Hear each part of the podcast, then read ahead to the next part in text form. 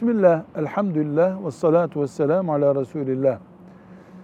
Çocuk aşıları küçük yaşlarda hatta bebeklik zamanında çocuklara yapılan aşıların muhtevası yani o aşının içinde ne bulunduğu konusunda bir sıkıntı yıllardan beri var.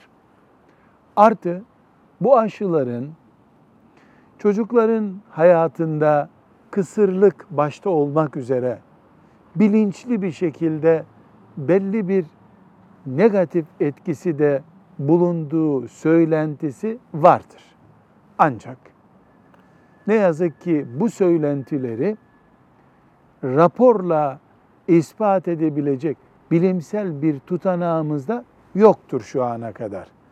Çocukların sadece bunu Amerikalılar, Batılılar bir muzurluk olsun diye üretmişlerdir. İnsan nesli kısırlaşsın diye üretmişlerdir zanlı üzerine. Böyle bir şüpheyle çocuklarımızın aşısız bırakılmasını doğru bulmayız. Elimizde resmen doğrulanabilir.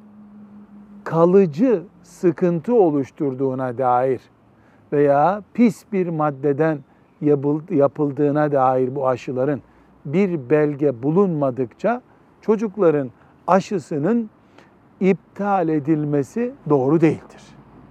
Velhamdülillahi Rabbil Alemin.